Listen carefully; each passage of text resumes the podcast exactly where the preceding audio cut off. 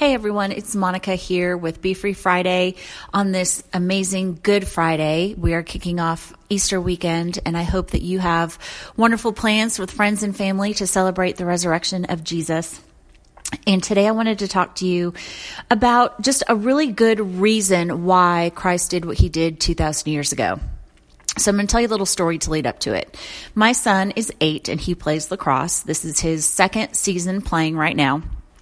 And he is not what you would call an aggressive player. He loves it. Like he loves the sport and he loves practice. He loves games the most, but he is not in the middle of the action going hard to be aggressive and get the ball. He's a little bit timid he kind of like hop skips over to it. Um, he's not going to fight with anybody aggressively to get the ball. He's just too polite for that. And so it's just, it's funny to us to watch him play because of him being so timid. Well, at last weekend's game at halftime, I look, wonder where Paxton's at because I couldn't see him with the rest of the team. And I look over and I see them suiting him up for goalie. And my daughter and I immediately looked at each other and our eyes got wide like, uh oh, because last season he played goalie for half of one game and they scored four or five goals on him. Um, he's one of the littlest on the team. It's second and third graders and he's only in second. So he's little. And so he's getting suited up and we're just like, oh, for the love. I hope that this team doesn't score anymore because they're already beating us by five points right now. So Paxton gets all the extra pads on. He gets the special stick with the extra big net and he goes out to that goal.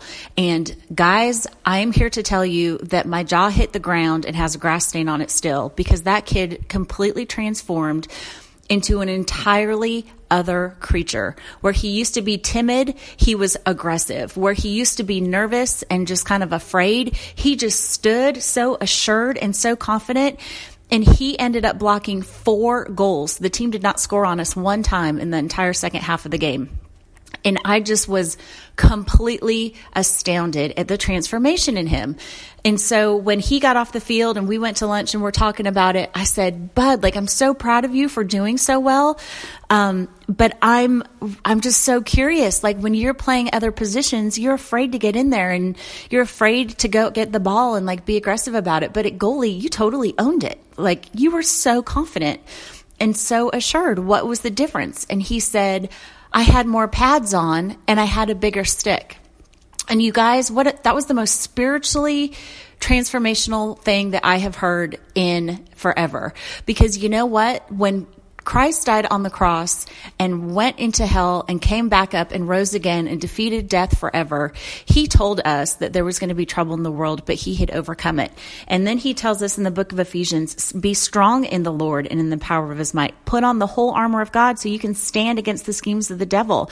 And he tells us all the armor that we're supposed to wear. And it was this beautiful image to me of what our lives should look like when we are fully suited up when we have on the extra pads, when we have the stick that's bigger and that net that's bigger, we can just stand there and own that goal and just block every single fiery dart and arrow that the devil tries to throw our way. We can slam it down. We can block it. We can say, not in our house. Ain't, this ain't coming past here. It's just not going to happen. And so I wanted to leave you with that this weekend. Like the, Christ died so that we would have salvation and eternal life, but he also died so that we would live abundantly. But that puts responsibility on us to suit up, put on the extra pads, get that bigger stick, and just flat out stand firm and block the devil from doing what he's trying to do to every single one of us every single day with little tiny things that don't seem like a big deal.